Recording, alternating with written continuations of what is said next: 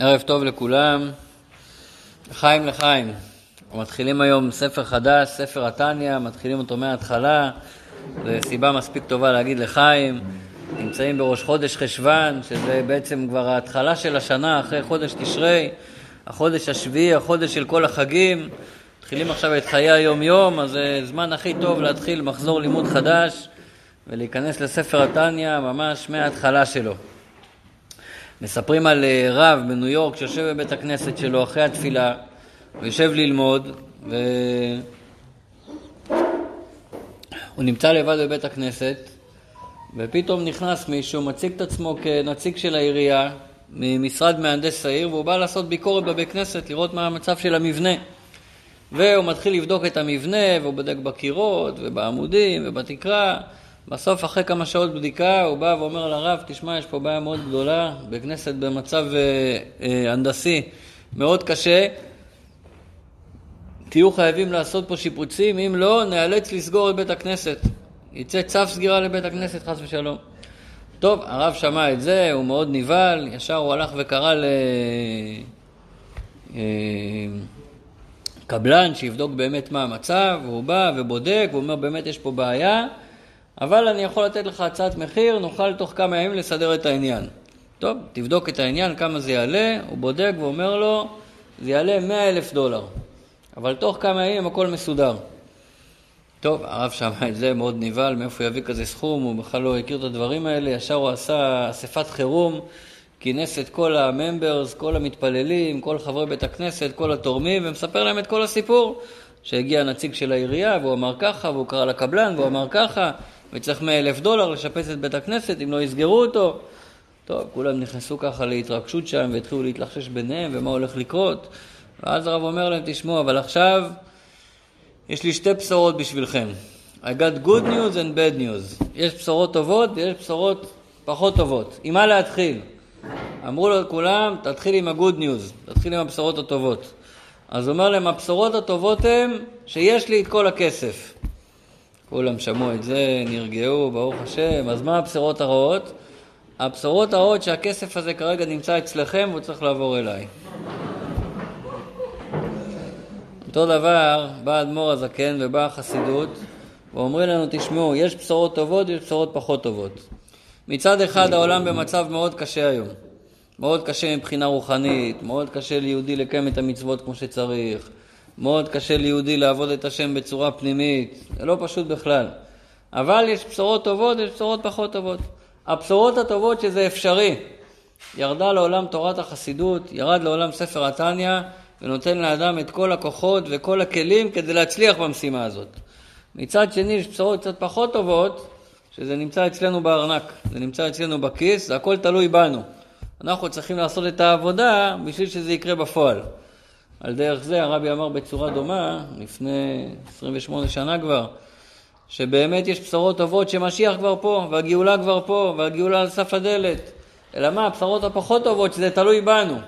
שאנחנו צריכים לעשות את העבודה שלנו בשביל שזה יקרה בפועל.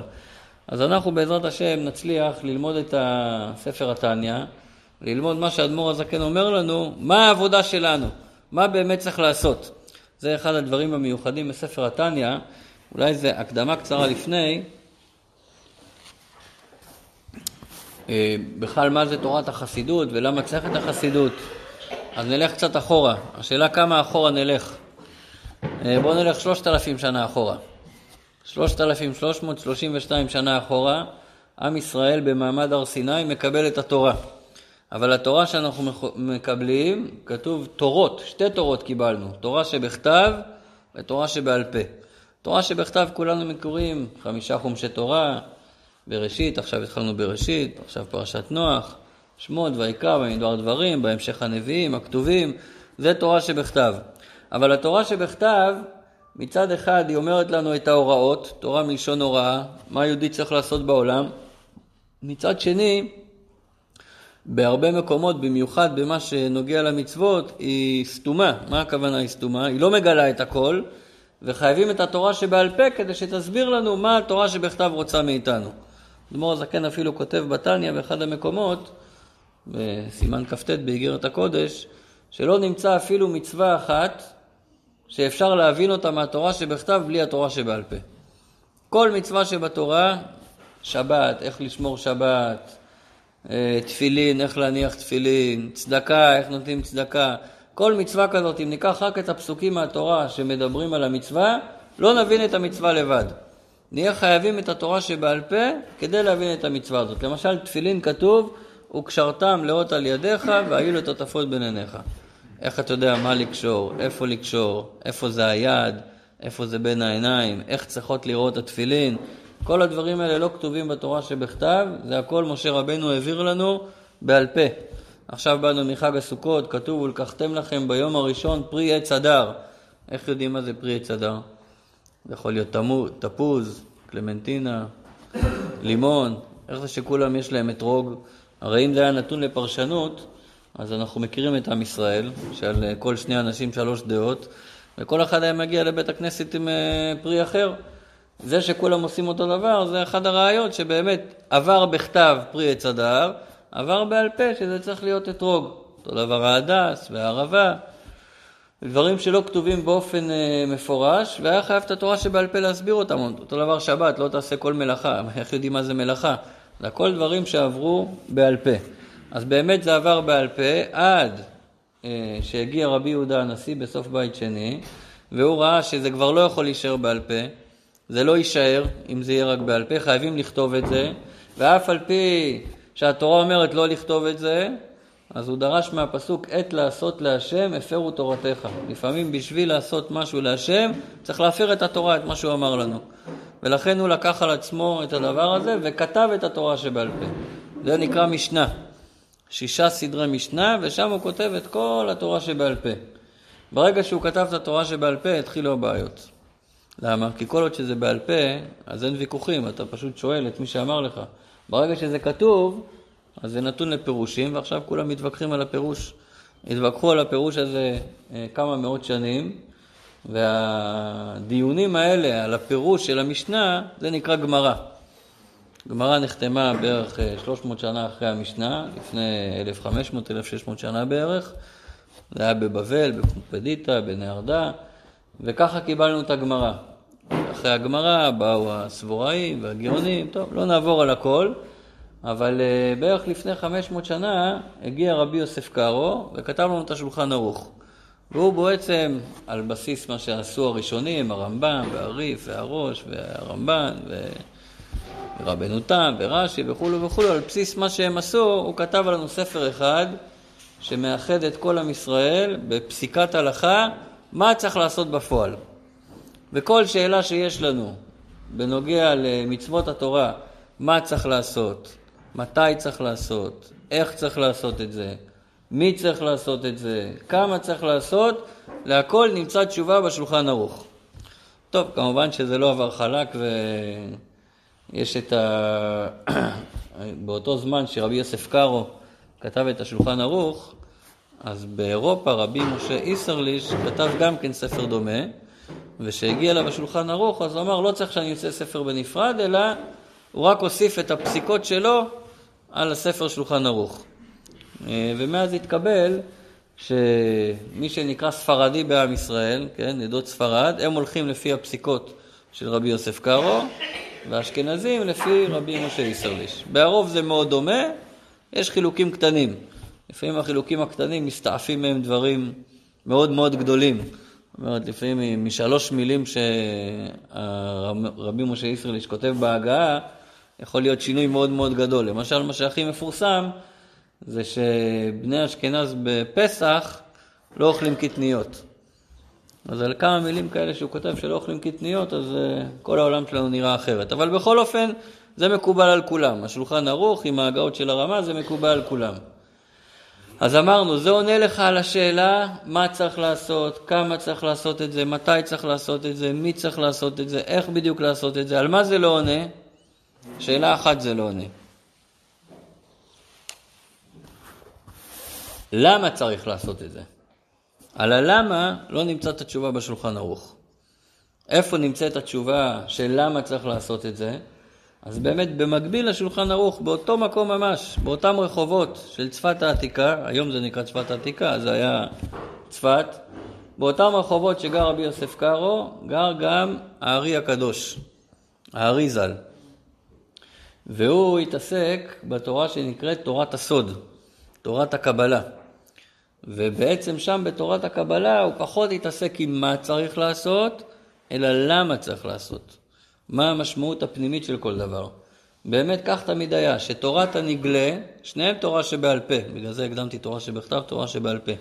שניהם חלק מתורה שבעל פה, אבל תורת הנגלה מתעסקת יותר בצד הטכני, מה צריך לעשות, וזה עצמו כמובן הגיע אחרי הרבה דיונים ואחרי פלפולים, ו...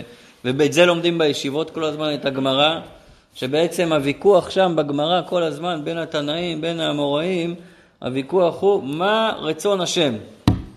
מה הקדוש ברוך הוא רוצה שנעשה בכל סיטואציה של החיים שלנו, כי אנחנו רוצים תמיד להיות מכוונים, הוא ברא את העולם, הוא יודע מה טוב לנו, רוצים לעשות בדיוק מה שהוא רוצה. אז הוויכוח בגמרא הוא תמיד, אז מה הוא רוצה? הוא רוצה שנעשה, שנקשור קודם את השרוך של אה, נעל ימין או קודם של אה, נעל שמאל, עד לפרטים הכי קטנים. בתורת הסוד כל הזמן מדברים למה הוא רוצה שנעשה את זה, מה יוצא מזה, מה המטרה בזה, מה המשמעות של זה, אה, לאן זה מביא אותנו. ובתורת הסוד יותר מתעסקים תמיד עם הלמה. אלא מה? שתורת הסוד כשמה כן היא. זה עניין של סוד. סוד זה דבר שלא מגלים אותו. אבל גם בתורת הסוד יש לנו איזשהו סדר איך לאט לאט היא התגלתה יותר. בהתחלה זה היה שייך רק ליחידי סגולה. אחר כך הגיע רבי שמעון בר יוחאי, והוא והתלמידים כתבו את ספר הזוהר. אבל הספר הזה היה גנוז ולא למדו אותו. עד שהגיע באמת האריזל בצפת, והוא עשה חידוש מאוד גדול, הוא אמר שמהדור שלו מצווה, סליחה, מותר ומצווה לגלות את זאת החוכמה. לא רק שזה מותר ללמוד תורת הסוד, כבר מצווה ללמוד תורת הסוד. אלא שכמובן זה גם כן לא קורה ביום אחד, ואנחנו יודעים שכל פעם שקורה משהו חשוב ומשהו גדול ומשהו קדוש, אז תמיד יש התנגדות לדבר הזה, ודברים לא עוברים חלק. גם הרמב"ם, שכולם היום אה, מעריכים, והספרים שלו הכי מוערכים שיש, בהתחלה מאוד התנגדו אליו. אפילו רצו לשרוף את הספרים שלו, אפילו שרפו חלק מהספרים. דברים שבאים לאט לאט ובקושי. אז האריזל התחיל עם זה, ובערך 200 שנה אחרי מגיע הבעל שם טוב. עכשיו אנחנו כבר מגיעים לחסידות ומתכווננים לספר התניא. הגיע הבעל שם טוב, והבעל שם טוב בעצם הוא התחיל לגלות לעולם את תורת החסידות. מה הכוונה? אז אנחנו יודעים שהבעל שם טוב, כבר מגיל מאוד צעיר, אה, היה צדיק מאוד מאוד גדול, והיו לו גילויים מאוד מאוד נעלים, הוא למד עם אחיה השילוני, עם אליהו הנביא, דרגות מאוד מאוד גבוהות, הכל לימודים של אה, תורת הסוד, חוץ מתורת הנגלה שבוודאי הכיר והיה בקיא. ובשלב מסוים הוא קיבל הוראה שהוא צריך להתגלות, הוא היה צדיק נסתר, ולהתחיל להפיץ את התורה שלו. עד כדי כך שהוא מספר, וזה כתוב באיגרת שהוא כתב לגיס שלו, רבי גרשון מקיטוב, ושם הוא כותב שהוא עשה בראש השנה תק"ז, לפני כמה שנים זה תק"ז, יותר מ-200 שנה, 280 שנה בערך. ובעליית נשמה הזאת שהוא עשה, שזה איזושהי פעולה רוחנית מאוד מאוד גבוהה, אנחנו לא מבינים בדברים האלה, אבל הוא מספר שבעליית נשמה הזאת הוא עלה לעולם עליון והוא מגיע להיכלו של משיח. והוא פוגש את המשיח והוא שואל אותו את השאלה הכי מתבקשת. מה הייתם שואלים את המשיח אם הייתם פוגשים אותו? איך? מתי אתה בא? הם מתי קאת תמר? מתי האדון מגיע? מתי אתה מגיע אלינו? אז התשובה שהוא ענה לו זה לכשיפוצו מעיינותיך חוצה. שאתה תפיץ את המעיינות, הכוונה, את תורת הסוד שלמדת עד עכשיו לעצמך, שתפיץ את זה החוצה, זה יפעל שמשיח מגיע. למה באמת הלימוד הזה של תורת הסוד יפעל שמשיח מגיע, עוד נגיע לזה, עוד נדבר על זה בהמשך. בכל אופן, אבל זה בעצם מה שהבעל שם טוב התחיל לעשות, להפיץ בכל מקום את תורת הסוד, אבל לא כמו שזה כתוב בקבלה, בזוהר של רבי שמעון בר יוחאי, ולא כמו שזה כתוב בכתבי האריזל, ששם הכל כתוב בצורה מאוד מאוד רוחנית, מאוד מופשטת, מאוד בקודים, מאוד בשפה שאנשים רגילים אה, לא יכולים להבין. וגם אם נבין, לא תמיד זה אומר לנו משהו. זאת אומרת, מה זה אומר לי בחיים הפרטיים שלי כאן, עכשיו שיש ארבע עולמות, ובכל עולם יש ארבע, עשר ספירות, וכל ספירה עצמה כלולה מעשר, זה לא תמיד מדבר אלינו לשפה שלנו. הבעל שם טוב לקח את זה לדרגה יותר גבוהה, אבל הוריד את זה למקום יותר נמוך. זאת אומרת, תלביש את זה במשלים ובסיפורים, שכל אחד יוכל להבין.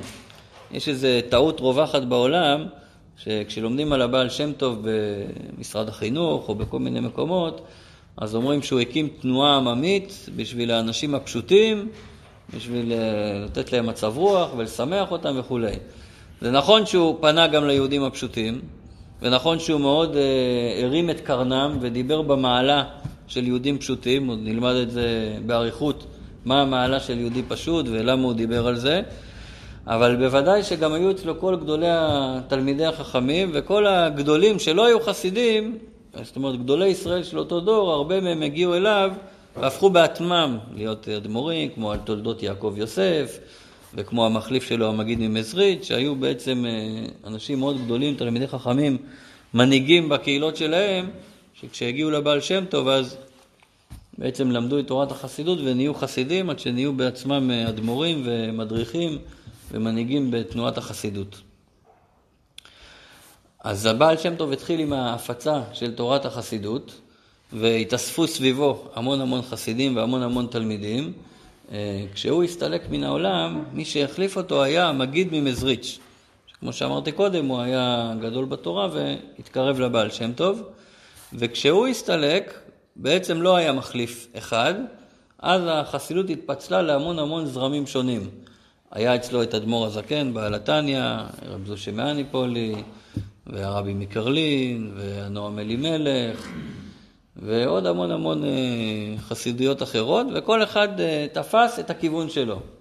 אדמו"ר הזקן הלך על כיוון ייחודי, שאף אחד אחר לא הלך על הכיוון הזה, עד כדי כך שאפילו בתוך האדמו"רים האחרים קצת התנגדו לו בהתחלה, על זה שהוא תפס את הכיוון הזה.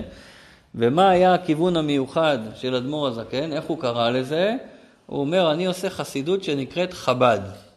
שיטת חב"ד, זו השיטה שלו בעבודת השם, ולא שזה השיטה שלו, אלא לטענתו, וככה אנחנו מאמינים עד היום, זה בעצם היה הרצון של הבעל שם טוב, שזה יהיה השיטה עכשיו. מה הכוונה שיטת חב"ד? חב"ד ראשי תיבות, חוכמה, בינה, דעת. אה, חגת, שזה השלב הבא בנפש, ראשי תיבות חסד, גבורה, תפארת. הוא אמר שהחידוש שלו, והחידוש הזה נמצא בספר התניא, וזה מה שבעזרת השם נתחיל ללמוד היום, החידוש שלו הוא שלא מספיק הרגש בעבודת השם.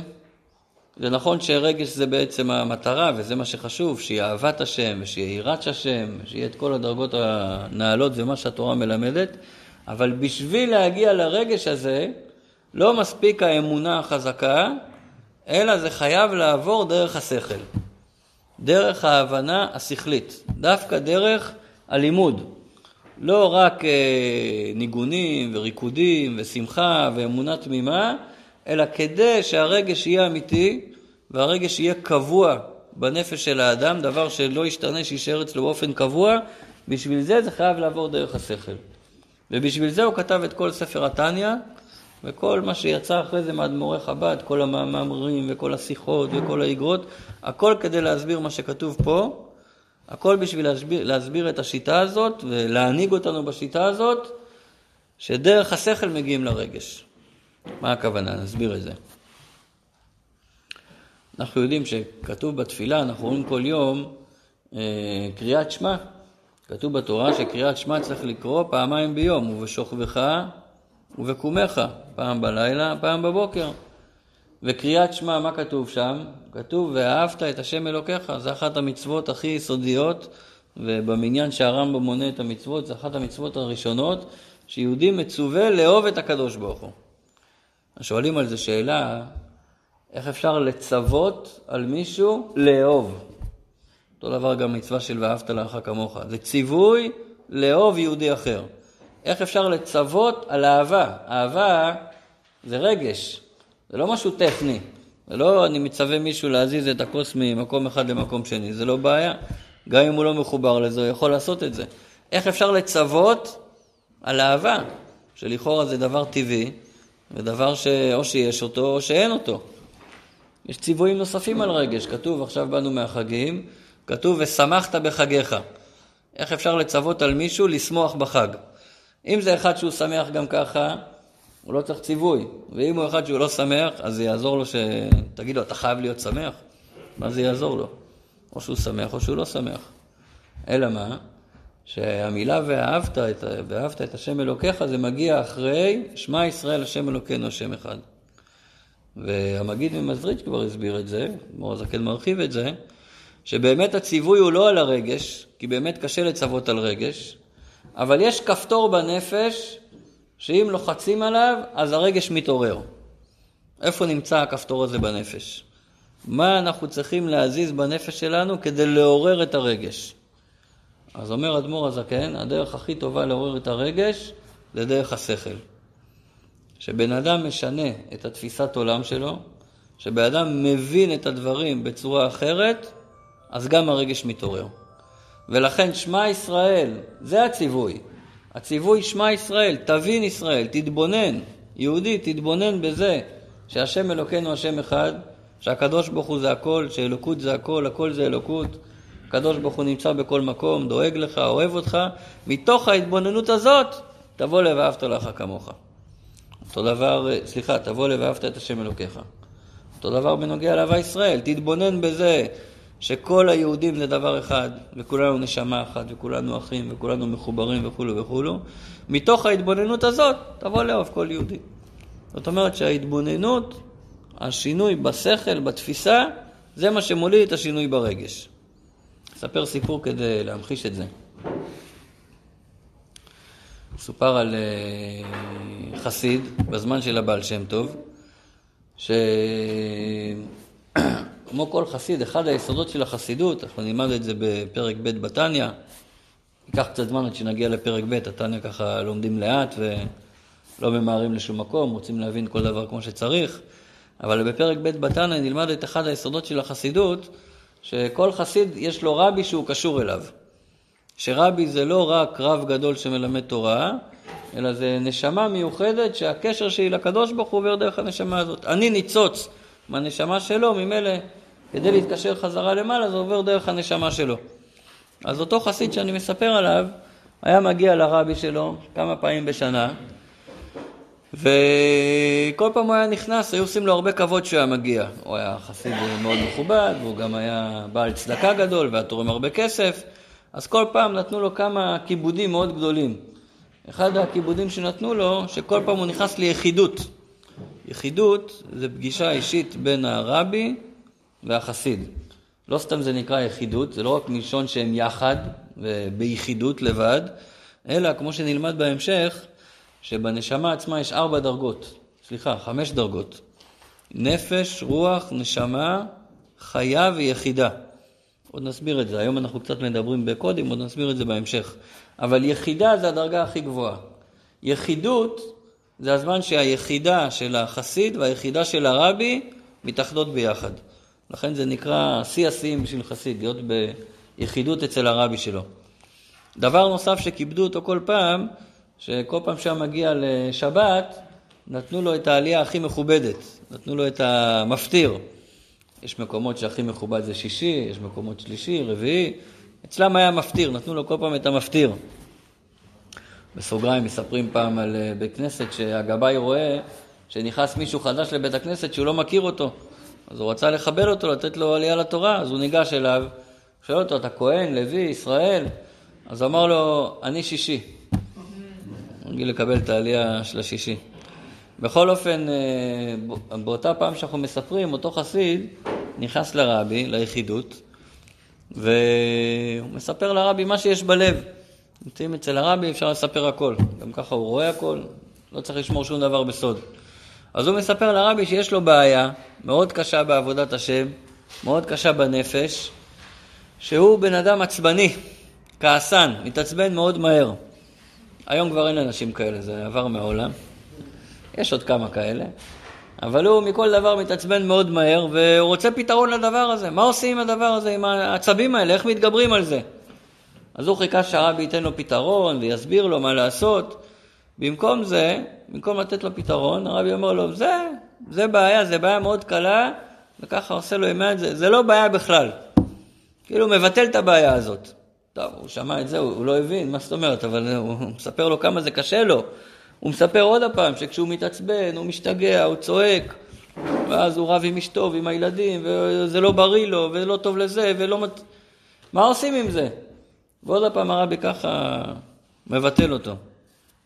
לא הבין. אמר ננסה עוד פעם, סיפר עוד פעם את כל הסיפור, עוד פעם קיבל את התשובה הזאת שזה לא בעיה בכלל, ואמר, טוב, אולי אני אקבל את התשובה אחר כך.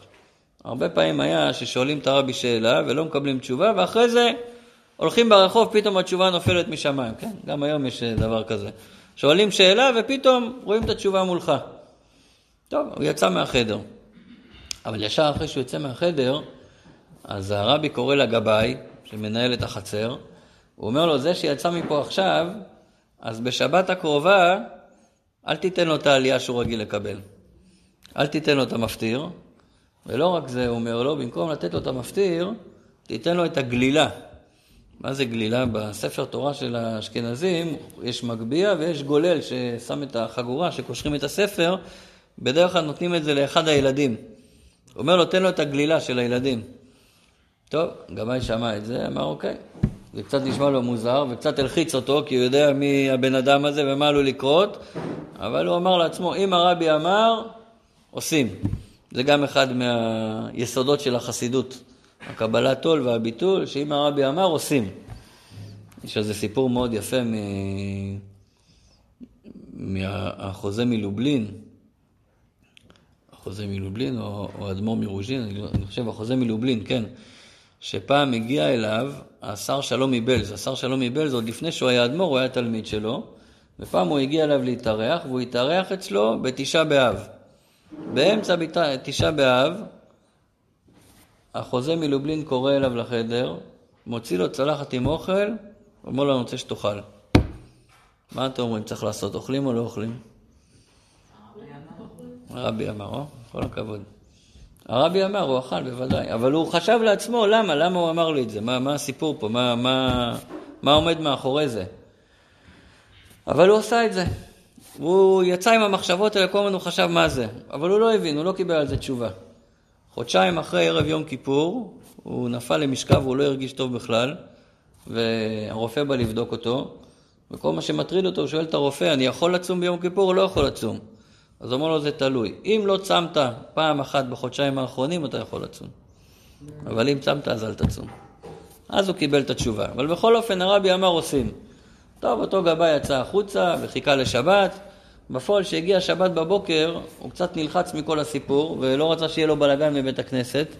אז הוא קורא לאותו חסיד, והוא אומר לו, תשמע, אני רציתי להודיע לך מראש, שהשבת, אתה לא תקבל את העלייה שאתה רגיל לקבל, את המפטיר.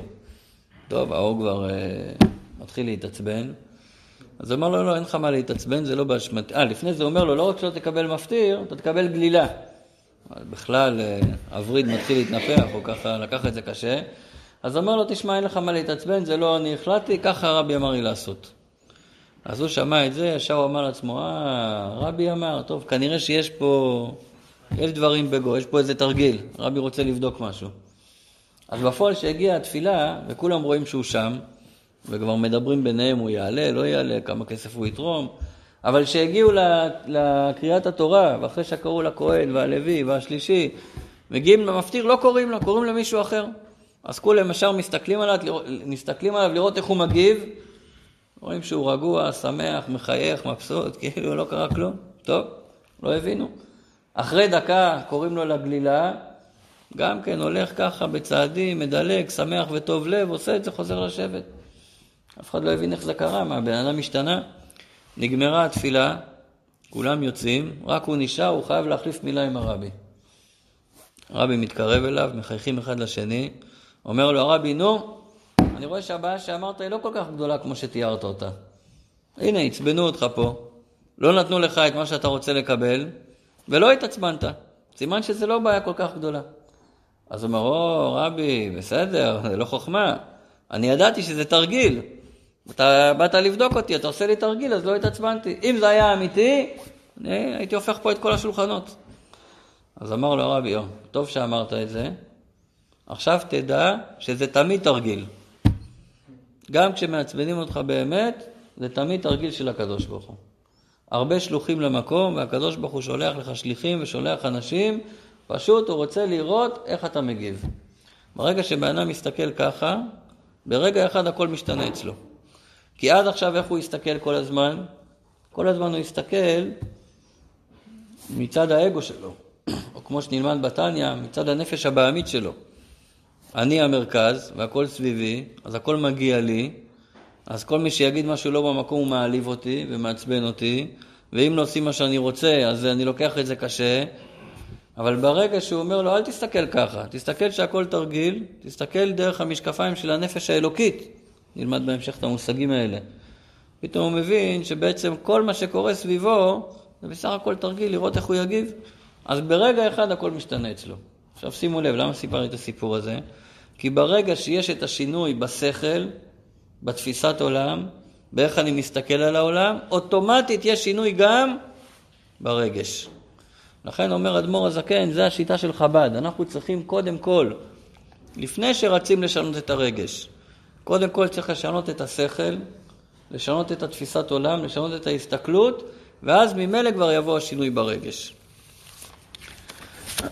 עכשיו, בשביל זה, בין השאר, אדמו"ר הזקן כותב את ספר התניא, שמה שמיוחד בספר הזה, בשונה מכל ספרי החסידות, וברוך השם לא חסר חסידויות ולא חסר uh, תורות של חסידות, וברוך השם מלא הארץ דעה את השם, יש המון המון תורות וכולן מאוד מאוד חשובות. מה שמיוחד בספר התניא, שהאדמו"ר הזקן היה הראשון, ודרך אגב האחרון, כי אף אחד לא עשה את זה מאז, לכתוב ספר אחד שכל כולו תורה מסודרת, משנה סדורה, מה התפקיד של יהודי בעולם ואיך הוא צריך לעשות את זה. לא מה הוא צריך לעשות מבחינה הלכתית, הצד הטכני של התורה, שמסביר את המצוות ואיך לעשות אותן, אלא מהבחינה הרוחנית, מה שנקרא חובת הלבבות, איך להרגיש אהבת השם, איך להרגיש יראת השם, איך להרגיש אהבת ישראל, איך לקיים מצוות עם כוונה, כל זה הוא שם לנו בצורה מסודרת בספר התניא. כי בספרי חסידות אחרים, גם של חב"ד דרך אגב, בספרים של הרבי, בספרים של אדמו"ר הזקן עצמו, ליקוטי תורה, בדרך כלל זה הולך לפי פרשות התורה, או לפי החגים, וכל פעם נותנים איזה נקודה מעניינת, איזה וורט חזק, איזה משהו פנימי בנוגע לפרשה, שבאמת כשאתה שומע את זה, זה מכניס לך המון חיות. והמון התלהבות בקיום המצוות, אבל הרבה פעמים זה רגעי, זה בא והולך. בשביל שזה יהיה דבר קבוע ומסודר, אנחנו צריכים שיהיה לנו את כל המבנה של ההבנה השכלית של מה שאדמו"ר הזקן מסביר בתניא בראש, ואז תמיד הרגש יצא בצורה הנכונה. למשל, השבוע אנחנו לומדים פרשת נוח.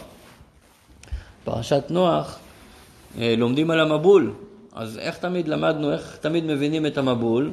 המבול, כיוון שהאנשים בארץ חטאו חטאים מאוד גדולים של גזל וגניבה והרבה חטאים של בן אדם לחברו, אז לכן הקדוש ברוך הוא העניש אותם, הוא אומר אני אמחה את כל היקום. אז איך הוא מוחה את כל היקום? הוא עושה מבול. שואל אדמו"ר הזקן בליקוטי תורה, למה דווקא מבול? יש דברים אחרים, אפשר לעשות את זה בצורה אחרת. למה דווקא מבול? הרי הכל מדויק וכל דבר צריך ללמד אותנו משהו. אז למה דווקא הוא בחר לעשות מבול? יכל לעשות אש, יכל גם, אה, לא יודע, שיהיה התקף לב לכולם, דום לב לכולם, ויגמור את הסיפור, למה? הרי הוא שוקל, שולט בהכל. אז למה דווקא מבול? אז אומר אדמו"ר הזקן, זה לא סתם מבול. מבול זה מים. ומים מת... מים מטהרים.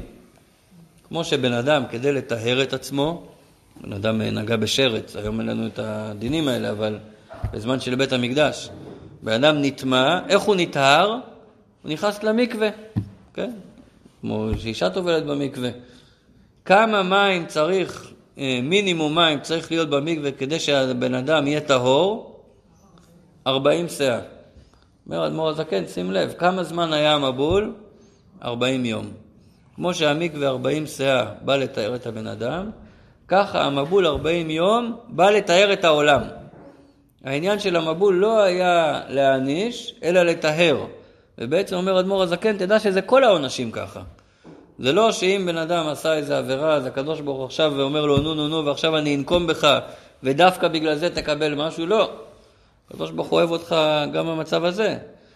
העונש זה לא בשביל להעניש כמו שאנחנו מפרשים את זה, אלא בשביל לטהר את הבן אדם. עכשיו שימו לב דבר יפה, נוח היה בתיבה, ועל ידי התיבה הוא ניצל מהמבול. אומר הבעל שם טוב, אותו דבר לגבינו. אם אתה רוצה להינצל מהמבול, אולי עוד הסבר אחד לפני. מה זה המבול היום? מה זה הדבר ששוטף את העולם היום? אז אומר אדמו"ר הזקן, טרדות הפרנסה. זה שיש לנו כל הזמן את הדאגה הזאת, מאיפה נגמור את החודש, ומאיפה נשיג כסף, ומאיפה נסתדר, וכל הטרדות שיש לנו, זה כמו מבול, זה שוטף את הבן אדם. מה הפתרון למבול הזה? מה היה הפתרון של נוח? להיכנס אל התיבה, בוא אל התיבה. אומר, הש... אומר הבעל שם טוב, מה זה בוא אל התיבה? בוא אל התיבה, תיבה מלשון, תיבה בעברית זה מילה. בוא אל תיבות התורה והתפילה. אם אתה תיכנס אל התיבה, תיכנס ללימוד תורה כמו שצריך, לתפילה, אז אתה מוגן מהמבול. ולא רק שאתה מוגן, אלא המים של המבול, לא רק שהם לא הטביעו את התיבה, הם הגביהו את התיבה. זאת אומרת, אם אתה תיכנס אל תוך התיבה, אל תוך התורה, בזמן שיש מבול של טרדות הפרנסה, אז לא רק שזה לא יוריד אותך, בסופו של דבר זה ירים אותך. איך זה יכול להרים אותך? טוב, נכנסתי קצת יותר מדי למאמר הזה של אדמו"ר הזקן, אבל בנקודה הוא אומר שדווקא מי שיש לו טרדות הפרנסה, יכול להתפלל יותר טוב מזה שהחיים שלו רגועים. למה? כי דווקא בגלל טרדות הפרנסה, אז יש לו, זה יוצר אצלו יותר געגועים לקדוש ברוך הוא, יותר רצון להתקרב אליו, אז עם אלה גם התפילה שלו תהיה חזקה יותר. בכל אופן, אז כשלומדים דבר כזה, זה מעורר אותך, זה מחזק אותך. אז אתה בא לתפילה בבית הכנסת, אתה מתבונן בזה, התפילה חזקה יותר. אבל בגלל שזה, עוד פעם, זה רק וורט פה, וורט שם, אתה צריך את זה כל הזמן מחדש בשביל להיזכר ובשביל להתעורר. ספר התניא, אדמו"ר הזקן נתן לנו כאן מתנה, שיש לנו כאן משנה מסודרת מההתחלה ועד הסוף, מה זה הנשמה, מה זה נפש אלוקית, מה זה נפש בהמית, מה זה חוכמה בינה דעת, מה זה שכל, מה זה רגש, מה זה לבושי הנשמה, מה זה מצוות, מה זה עבירות, מי זה הצדיק, מי זה הרשע, מי זה הבינוני, נותן לנו את המשנה המסודרת הזאת ואז הכל הרבה יותר קל לנו. אולי עוד נקודה אחת לפני שנסתכל בפנים. אחת הסיבות שזה חשוב שזה יהיה מובן בשכל, כי חסידות, הרבה פעמים קורית תופעה מאוד מעניינת. אם בן אדם בא לשיעור אה, הלכה, חוזר הביתה מהשיעור, אישה, ניתן דוגמה של אה, נשים. יוצא לי הרבה למסור שיעורים אה, לנשים. תודה רבה.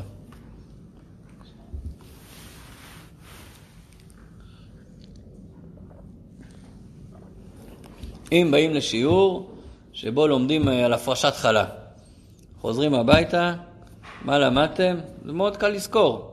עד אה, כמות כזאת לא צריך להפריש חלה בכלל, בין הכמות הזאת לזאת מפרישים בלי ברכה, מעל כמות כזאת עם ברכה, אם חילקנו את העיסה לכמה חלקים מהדינים, זה מאוד קל לזכור.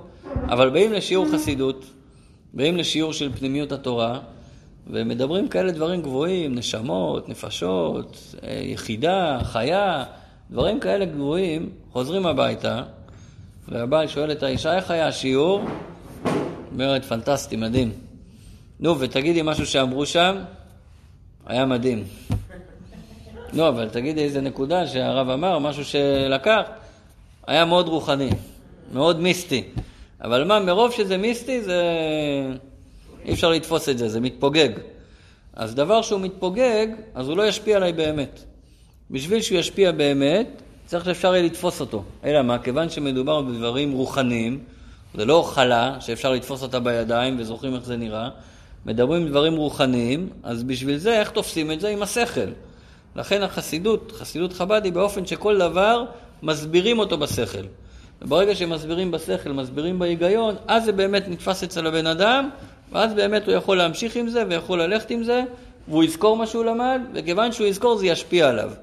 זה אחד הדברים שמסבירים בחסידות, שהשכל זה איבר מאוד מיוחד בנפש, שהכוח של השכל זה כוח ההפנמה. לקחת רעיון ולהפנים אותו. למה זה כל כך חשוב להפנים? כי אם רק למדת משהו ולא הפנמת אותו, אז זה לא ישפיע על הרגש שלך, ואתה תישאר אותו דבר. אז אם נשארת אותו דבר, אז אה, לא הרווחנו בזה כלום. כתוב אם בגפו יבוא, בגפו יצא. באת, כמו שבאת, יצאת. כל המטרה היא שמה שלומדים יחדור בנו וישנה אותנו.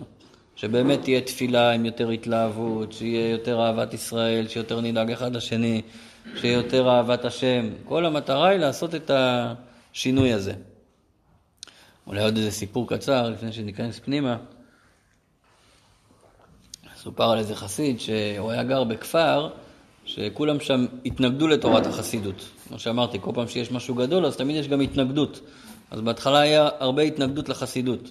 דרך אגב, היום אין ממש התנגדות. זאת אומרת, זה שעדיין יש אה, מסורתית, כאלה שאומרים אני חסיד ואני מתנגד וכולי, זה במסורת של זה. אבל ברעיונות, ברעיונות של החסידות שבהתחלה התנגדו אליהם, של להגיד שהקדוש ברוך הוא בכל מקום, של להגיד שצריך להיות תמיד בשמחה, של להכניס ניגונים בעבודת השם. לרעיונות כבר לא מתנגדים, זה כבר רעיונות שהתקבלו אצל כולם, פשוט כי ראו שהדבר עובד.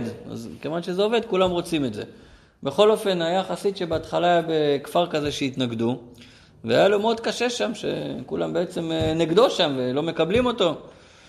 אז הוא פעם אחת ככה החליט שהוא רוצה ככה להראות לרב, ש- שיבין מה זה חסידות, ככה בכל זאת הוא רוצה להראות את האמת שבזה.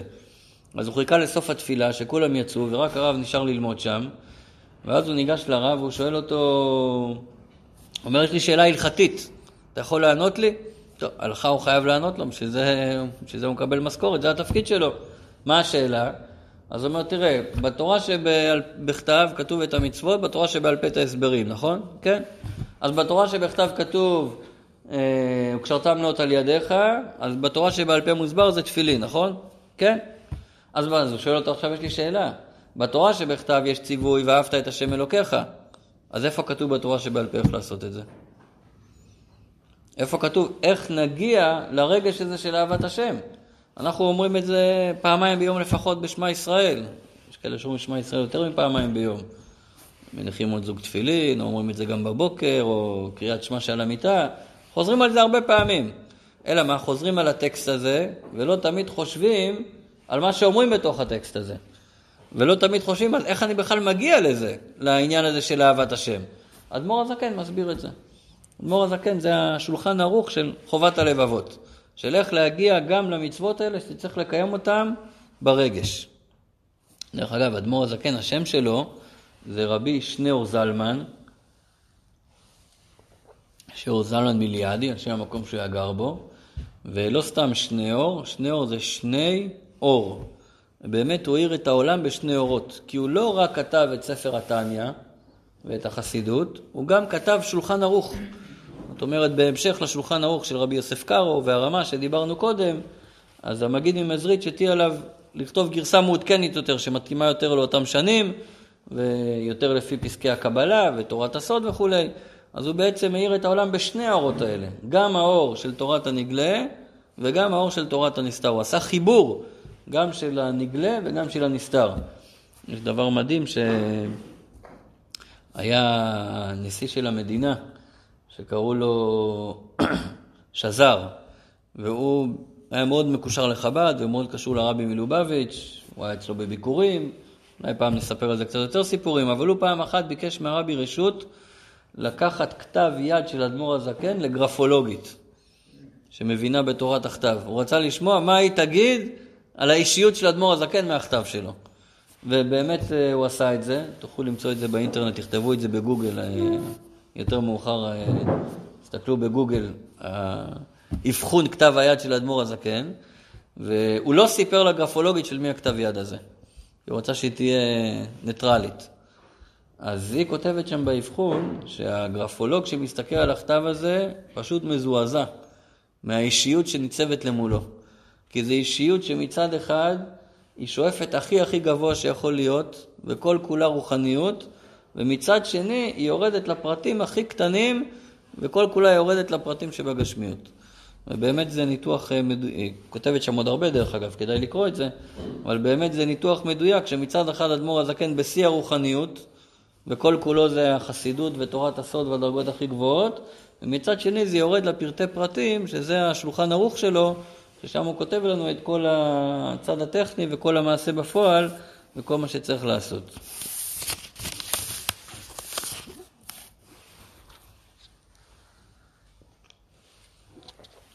טוב, אז עכשיו אחרי ההקדמה הזאת, אפשר גם ללמוד אה, קצת אה, מספר התניא.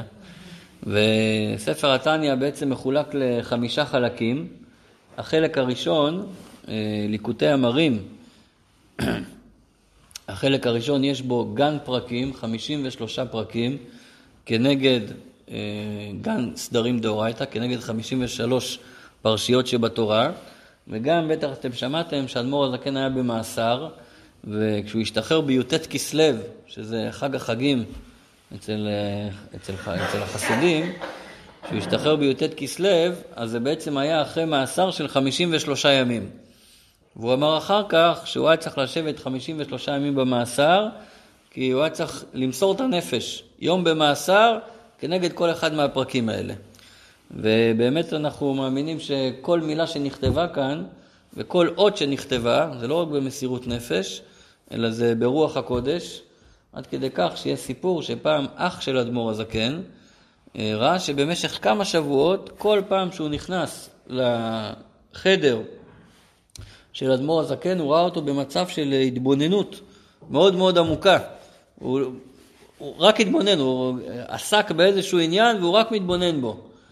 ואחרי כמה שבועות הוא שאל אותו מה, מה היה העניין, על מה, על מה חשבת כל הזמן. אז הוא אמר שהוא חשב על מקום אחד בתניא, על אחד המשפטים שם, איך לכתוב אותו. האם להוסיף את ו' החיבור בתחילת אחת המילים, או לא להוסיף את ו' החיבור. זאת אומרת, כתוב וראשית העבודה ועיקרה ושורשה. האם לכתוב ראשית העבודה, פסיק, עיקרה ושורשה, או ראשית העבודה ועיקרה ושורשה. או מקום אחר כתוב חיות אלוקות, או חיות ואלוקות, עם ו' או בלי ו'. חיות ואלוקות או חיות אלוקות. אז הוא אמר לו שהוא שלושה שבועות חשב על כל האותיות בתניא, האם הוו הזאת היא מיותרת או חסרה. זאת אומרת שכל אות הכל מדויק, ולכן אנחנו נוהגים בצורה מיוחדת בספר הזה ללמוד אותו לא מפרק א' ולא מההקדמה, אלא מתחילים מדף השער של הספר. כי גם דף השער, שזה בסך הכל ה... כמו הכריכה, כן? גם דף השער, הכל מדויק שם, כל מילה וכל אות, וכבר משם אפשר ללמוד המון דברים. אז בדף השער, אדמו"ר הזקן נותן את השם של הספר. אה, התחלתי להגיד, זה החלק הראשון של התניא, החמישים ושלושה פרקים האלה. אחר כך יש לנו עוד חלק של 12 פרקים, שנקרא שער האיחוד והאמונה, ששם אדמו"ר הזקן מסביר אה, כיצד הקדוש ברוך הוא בורא את העולם, ובעצם שם הוא נותן את ההסבר ה...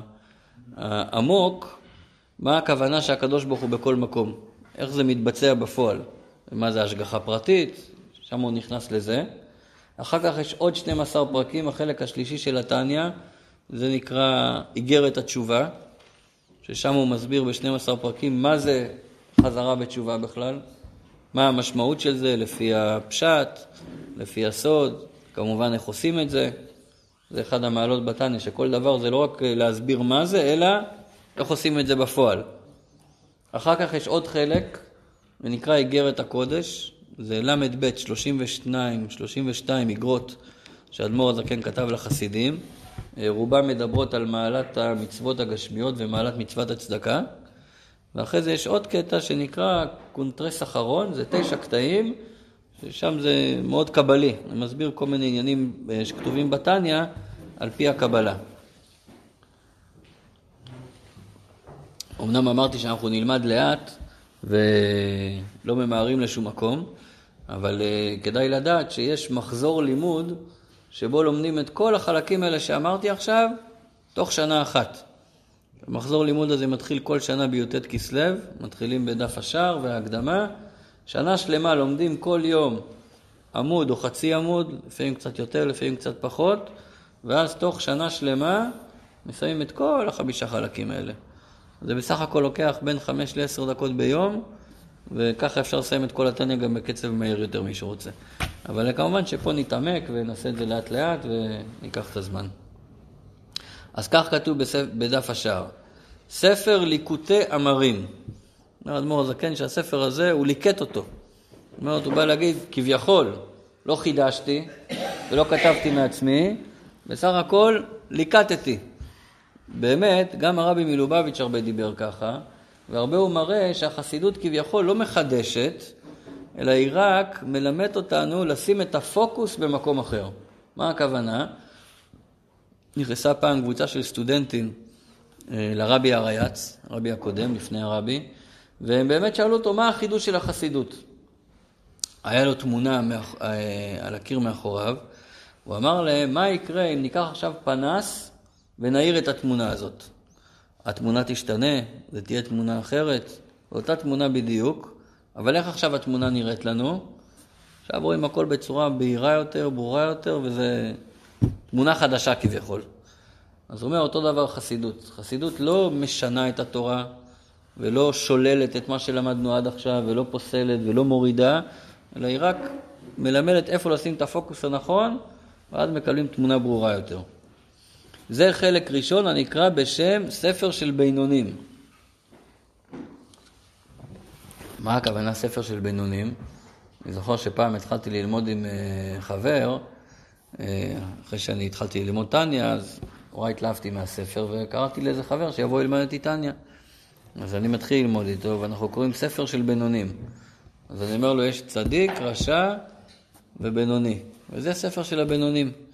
אז הוא ישר סוגר את הספר, אומר לי, לך תביא את הספר של הצדיקים. אתה אומר לי, בינוני, תביא לי את הספר של הצדיקים, מה אתה הספר של בינונים? אלא מה, כשאנחנו נלמד מה זה בינוני, אז נראה שזה בכלל לא פשוט. ואפילו רבי הלל מפריץ', שהיה מגדולי החסידים, גם של אדמו"ר הזקן וגם של הבן שלו אדמו"ר האמצעי וגם של הנכד הצמח צדק, והיה יהודי גדול, בקיא בכל המדרשים והפוסקים והקבלה והזוהר, וכשהגיע אליו ספר התניא פעם ראשונה, והוא התחיל ללמוד את ספר התניא, אז הוא אמר משפט שמאוד מוכר בחב"ד. הוא אמר, עד עכשיו חשבתי שאני צדיק, עכשיו אני אומר הלוואי בינוני. למה? כי כשנלמד מה הפירוש של בינוני על פי התניא, אז נראה שזה בכלל בכלל לא פשוט, וזה מדרגה מאוד מאוד גבוהה. כדי כך שנראה את זה גם בפרק א', שאדמו"ר הזקן אומר שבינוני זה אחד כזה שלא עובר עבירות אף פעם.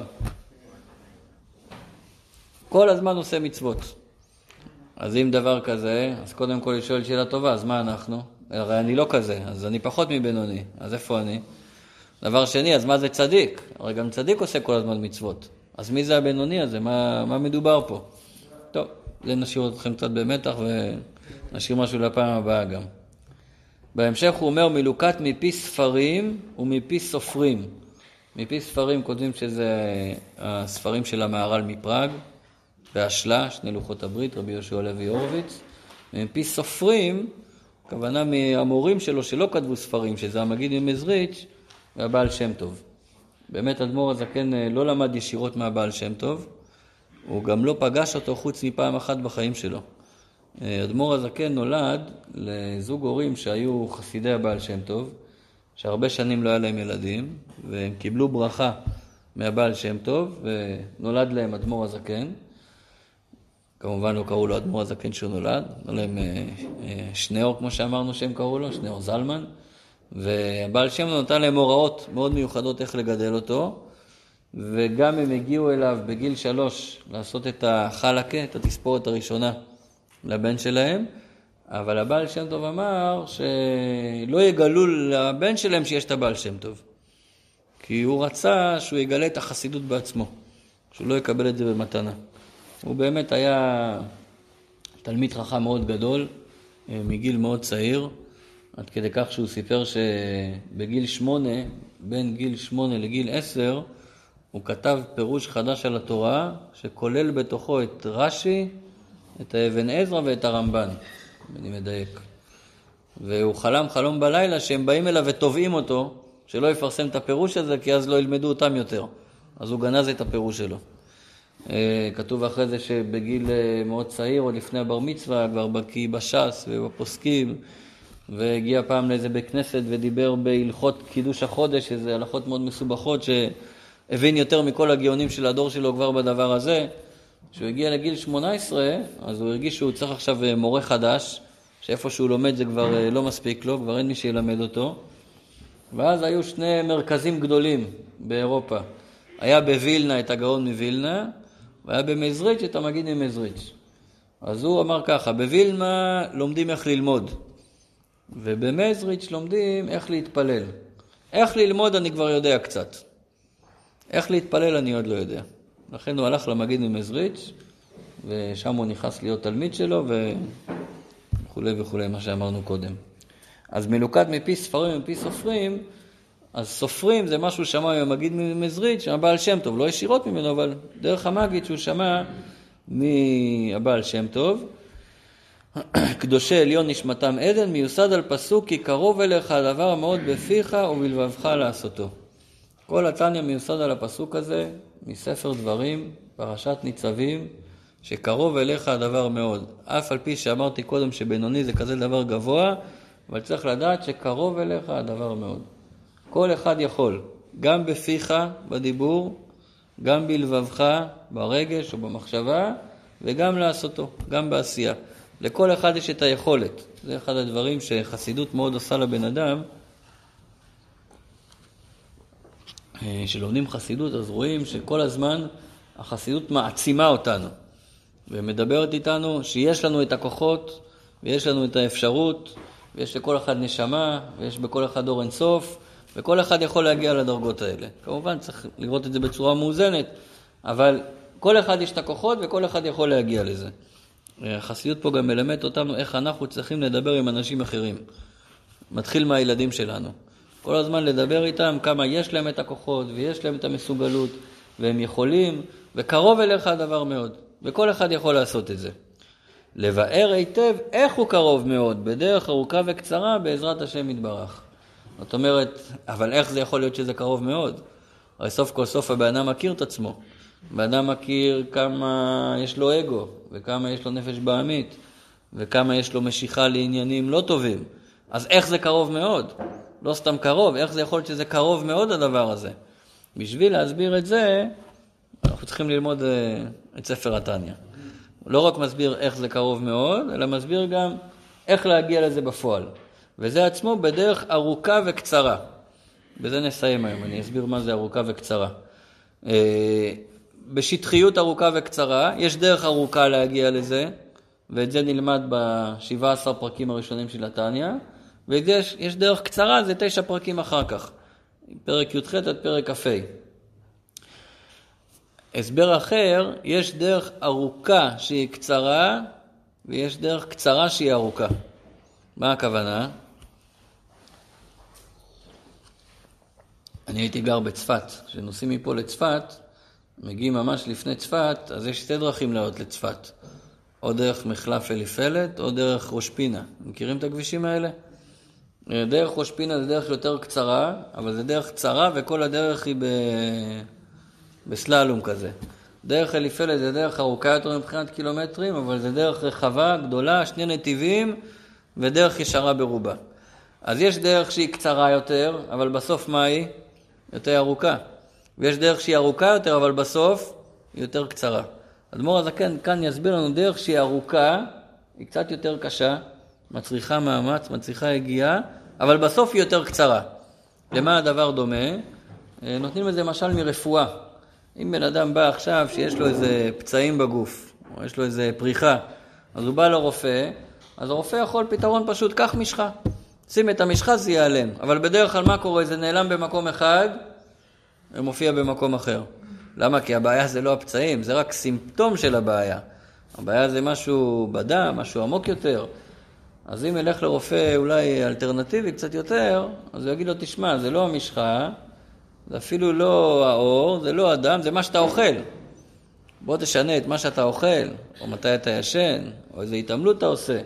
בוא תיכנס למשהו עמוק יותר, אז תראה תוצאות. עכשיו מה, המשחה מעלימה את זה ברגע, אבל אחרי זה זה גם חוזר. השינוי של התזונה ושל האורח חיים הבריא הוא יותר קשה, הוא יותר ארוך, אבל לטווח הארוך מה יעבוד יותר? זה יעבוד יותר, בוודאי. דרך אגב, זה יעבוד יותר בדבר כזה, אם בן אדם עכשיו עבר תאונת דרכים, לא יעזור לו לשנות את הרגלי האכילה שלו. צריך עכשיו אה, ללכת לחדר מיון.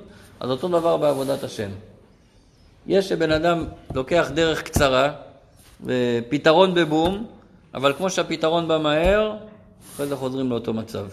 יש שבן אדם עושה את הדרך הארוכה, הוא משנה את כל תפיסת העולם, וכל ההרגלי חיים שלו, וכל הצורת חשיבה שלו, וכל הרגש שלו. אז זה יותר קשה, אבל בסופו של דבר, זה דרך קצרה יותר. אז זה מה שנלמד אה, מהפעם הבאה, מההתחלה של התניא, מה זה הדרך הארוכה, איך בן אדם מתגבר על אותה נפש בעמית, שעוד אה, נרחיב עליה, ובאמת מצליח אה, להגיע למצב שהוא שולט בעצמו, כמו הבינוני. אז גם אם לא נגיע לדרגה של בינוני ממש על פי תניא, אבל עצם זה שנעלה על הדרך ונבין במה מדובר ונתחיל לקבל את הרגילים החדשים, אז זה כבר יעשה את השינוי. טוב, קצת מאוחר כבר אה, בלילה, אז אה, נעשה עצירה פה, נמשיך בעזרת השם שבוע הבא. אם מישהו רוצה לשאול שאלות עכשיו, אז אה, מוזמנים. כן. סליחה?